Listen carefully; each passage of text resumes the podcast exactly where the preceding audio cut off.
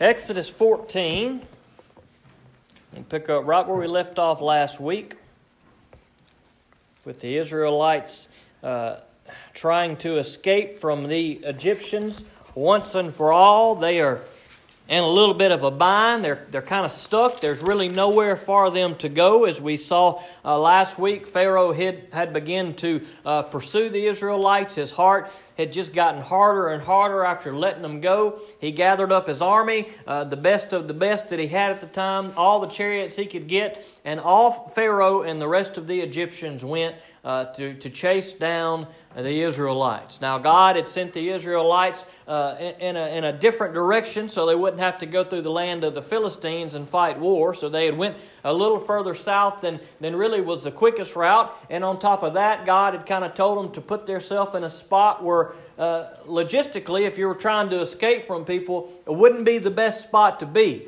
And that's where we left the Israelites last week. But we have finally made it. It's taken us almost half a year, but we have finally made it to, to one of the most exciting and one of the most miraculous stories in all of Scripture. There, there are a few stories in Scripture that even, even non Christians, I believe, would know. And this is probably one that, even if you weren't a Christian, this is probably a story that you have heard about. Whether you believe it or not, uh, speaking of non Christians, that is, uh, that's up for them to decide. Of course, uh, for us as Christians, I would venture to say that every one of us in this room believe this event took place. As miraculous and unbelievable as it is, we see the power of God. And there are a few instances we see that in Scripture, but this is a one that really stands out to me just because of the uh, just the power that it must have taken uh, for God to do this miraculous act for the Israelites to cross the Red Sea. So we're going to pray, and then we're just going to go through uh, a couple of verses at a time. So let's pray. Father God, we come to you. We thank you for these words tonight.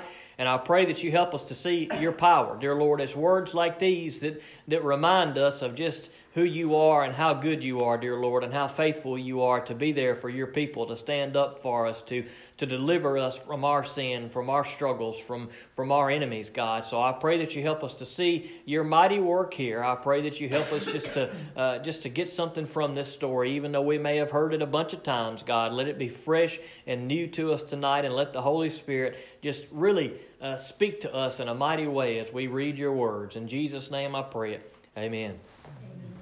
Verse 15 The Lord said to Moses, Why are you crying out to me? Tell the Israelites to break camp. Now, what we had saw last week was that the Israelites had been crying out to the Lord because they thought that they were in a mess, which they were in a mess. And this is kind of an interesting uh, statement here that the Lord says to Moses, Why are you crying out to me?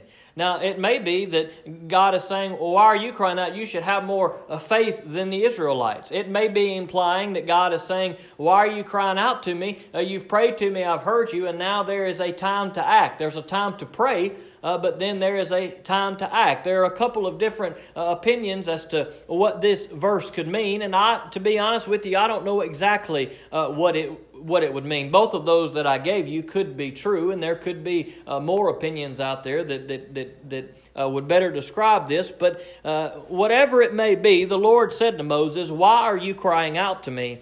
Tell the Israelites to break camp. Now, what God is saying is, all right, I'm fixing to take care of this situation. I'm going to bring this situation under control. Now, we see that Moses, uh, earlier on in verse 13, uh, but Moses said to the people, Don't be afraid, stand firm, and see the Lord's salvation. He will provide for you today.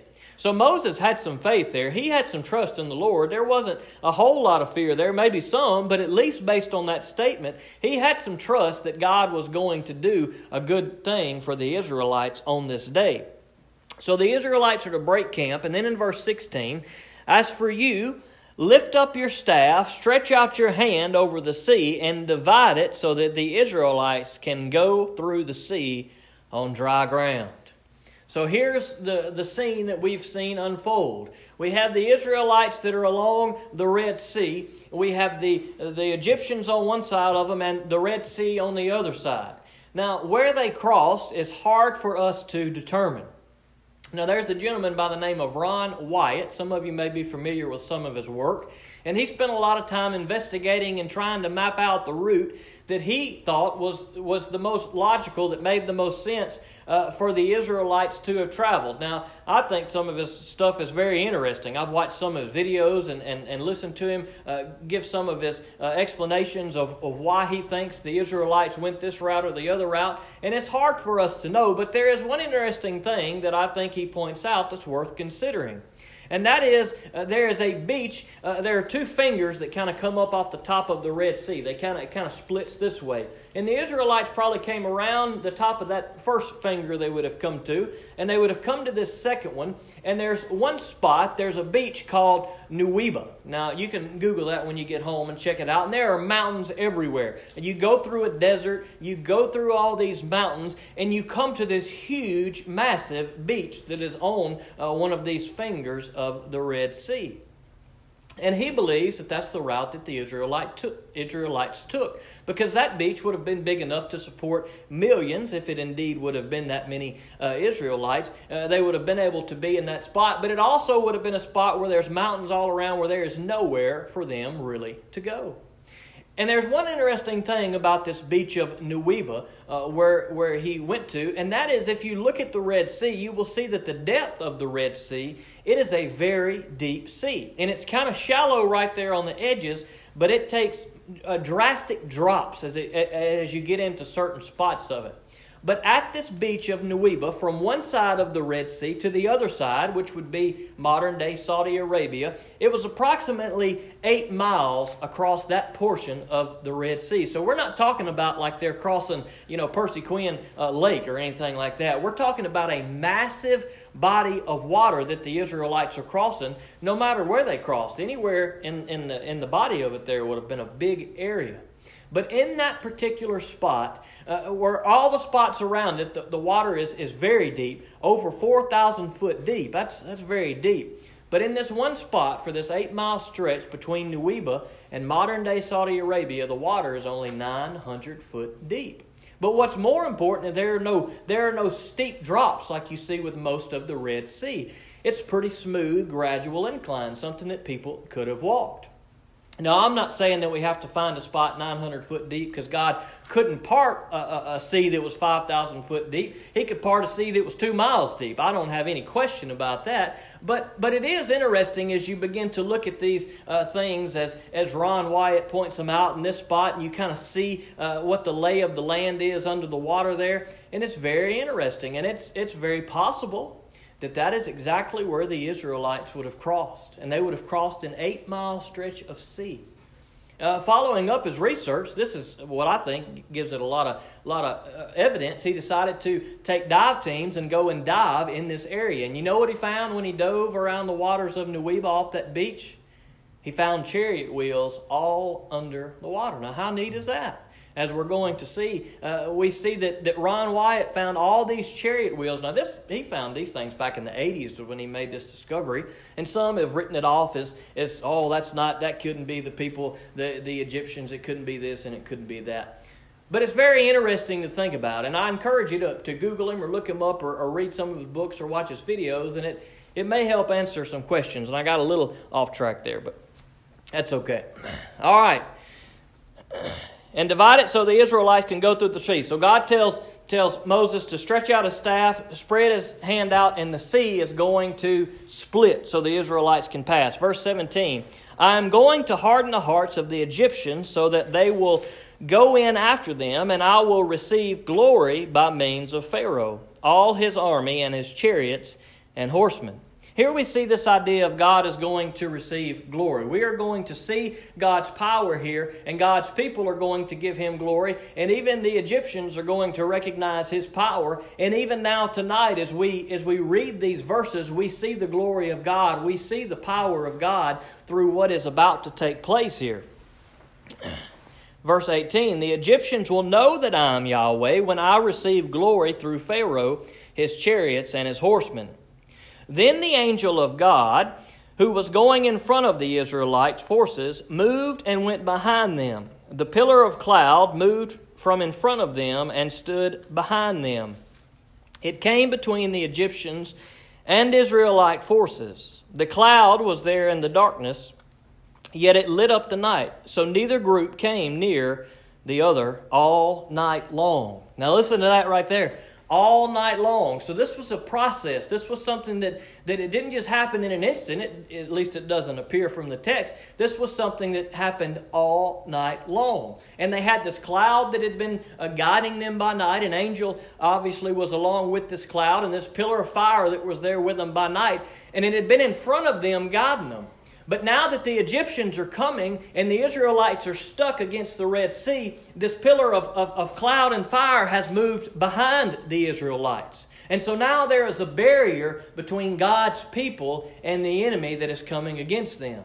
And I believe that that barrier serves two purposes. One, it keeps the Israelites from going back and surrender and saying, Oh, we're stuck, we're in a mess. Oh, Egyptians, please let us come back. We're sorry, we'll come be your slaves. One, it keeps the Israelites from going back into a situation they didn't need to be in. And two, it kept the Egyptians from coming and attacking the Israelites. So here is God's work uh, at hand. Uh, I mean, it's, it, we, we kind of may forget this point that God did this miraculous thing where He had this pillar of cloud and fire uh, protecting the Israelites, but all night long, as He was parting the Red Sea, God was watching over His people.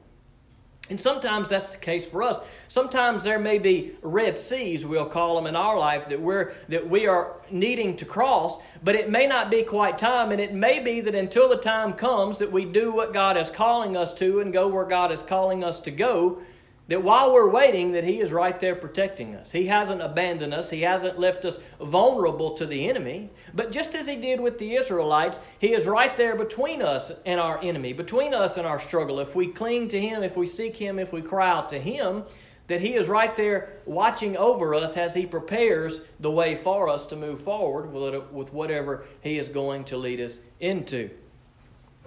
Let's read a little further. Verse 21 then Moses stretched out his hand over the sea. The Lord drove the sea back with a powerful east wind all that night and turned the sea into dry land. So the waters were divided. Here we see that same language again. All that night. So this was a long process that God uh, was parting the Red Sea. Now think about this for a second. Even at this most shallowest spot of the Red Sea, if this is indeed where they crossed, that's still 900 feet of water. That's not like the kiddie pool. I mean, that's still a lot of water. And if it was at a deeper spot of the Red Sea, that is a lot of water that God is parting. And can you imagine being there if you were the Israelites? All of the things that you have experienced through the plagues, all of the things that you have seen by the mighty hand of God, and now you look behind you and there is a pillar of fire keeping your strong enemy at bay. And in front of you, you see the waters of this mighty sea being pushed aside by a powerful wind. Boy, that would have been a sight to see. It's, it's just unbelievable. Maybe God, when we get to heaven, can give us flashbacks to see those things. I don't know. But I can only imagine how wonderful of a sight that must have been. And all that night, Moses uh, was to hold his hand and, and, and, and put his uh, hand out and raise his staff up. And all that night, the waters were to be parted until the land was dry.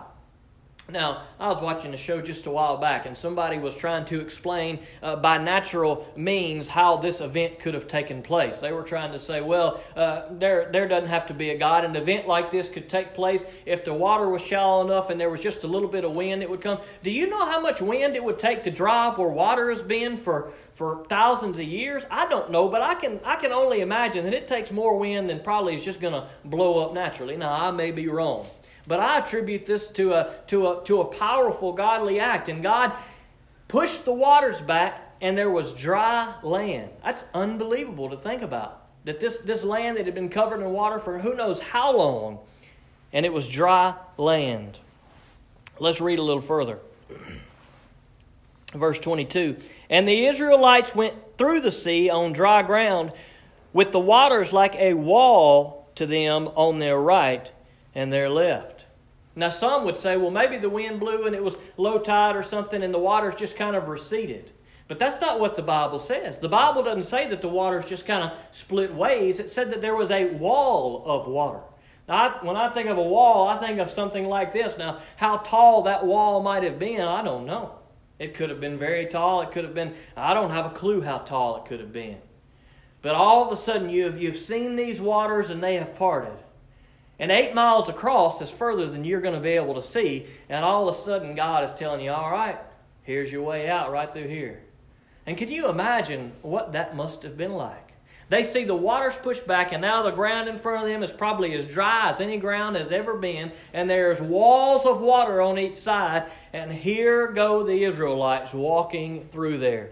I don't know if you guys ever have seen, uh, it's a Disney uh, cartoon about Moses. I can't even remember what it's called. Prince of Egypt, I think is what it's called. And there's the scene in there where they part the Red Sea and the Israelites are going through. And it's a, it's a neat visualization that makes you think. But, but in the walls of water, as the light, there's lightning in the sky. And as the lightning strikes, it lights up the water. And you can see the shadows of, of, of sharks and whales and fish on each side of the water. And I think, boy, I wonder if that's really what they saw. Could have been. Could you imagine if there was a wall of water on each side and you could walk up to it and you could see all the fish of the sea there? Can you imagine just how wonderful an experience that must have been and how scary an experience that must have been? I can only imagine that they weren't saying, Woohoo, is cool, look at this, this ground's dry, look, there's fish. They were probably walking through there as scared as they could, saying, Come on, let's go, we got to get out the other side. And this would have been a big, a big, big deal. And it's a big, big deal that we're reading this. It helps us to remember the power of God. Verse 23 The Egyptians set out in pursuit, all Pharaoh's horses, his chariots, and his horsemen, and went into the sea after them. Then during the morning watch, the Lord looked down on the Egyptian forces from the pillar of fire and cloud and threw them into confusion. Now, that seems pretty idiotic on my part of the Egyptians. If they had any sense at all and any fear of the Lord at all, they would have said, I think we're just going to let them go. I mean, if they have not come to accept God's power and who He is as the God of everything by all that had taken place, when that pillar of cloud was gone and I had the opportunity to go, I think I'd have said, You guys have at it. I'm, I'm going back. But they did not do that. As soon as first opportunity came that they could go, they shot into the sea that was split to chase the Israelites. Verse 25 He caused their chariot wheels to swerve and made them drive with difficulty. Let's, let's get away from Israel, the Egyptians said, because Yahweh is fighting for them against Egypt. So, as the Egyptians began to chase, God was still watching out for his people.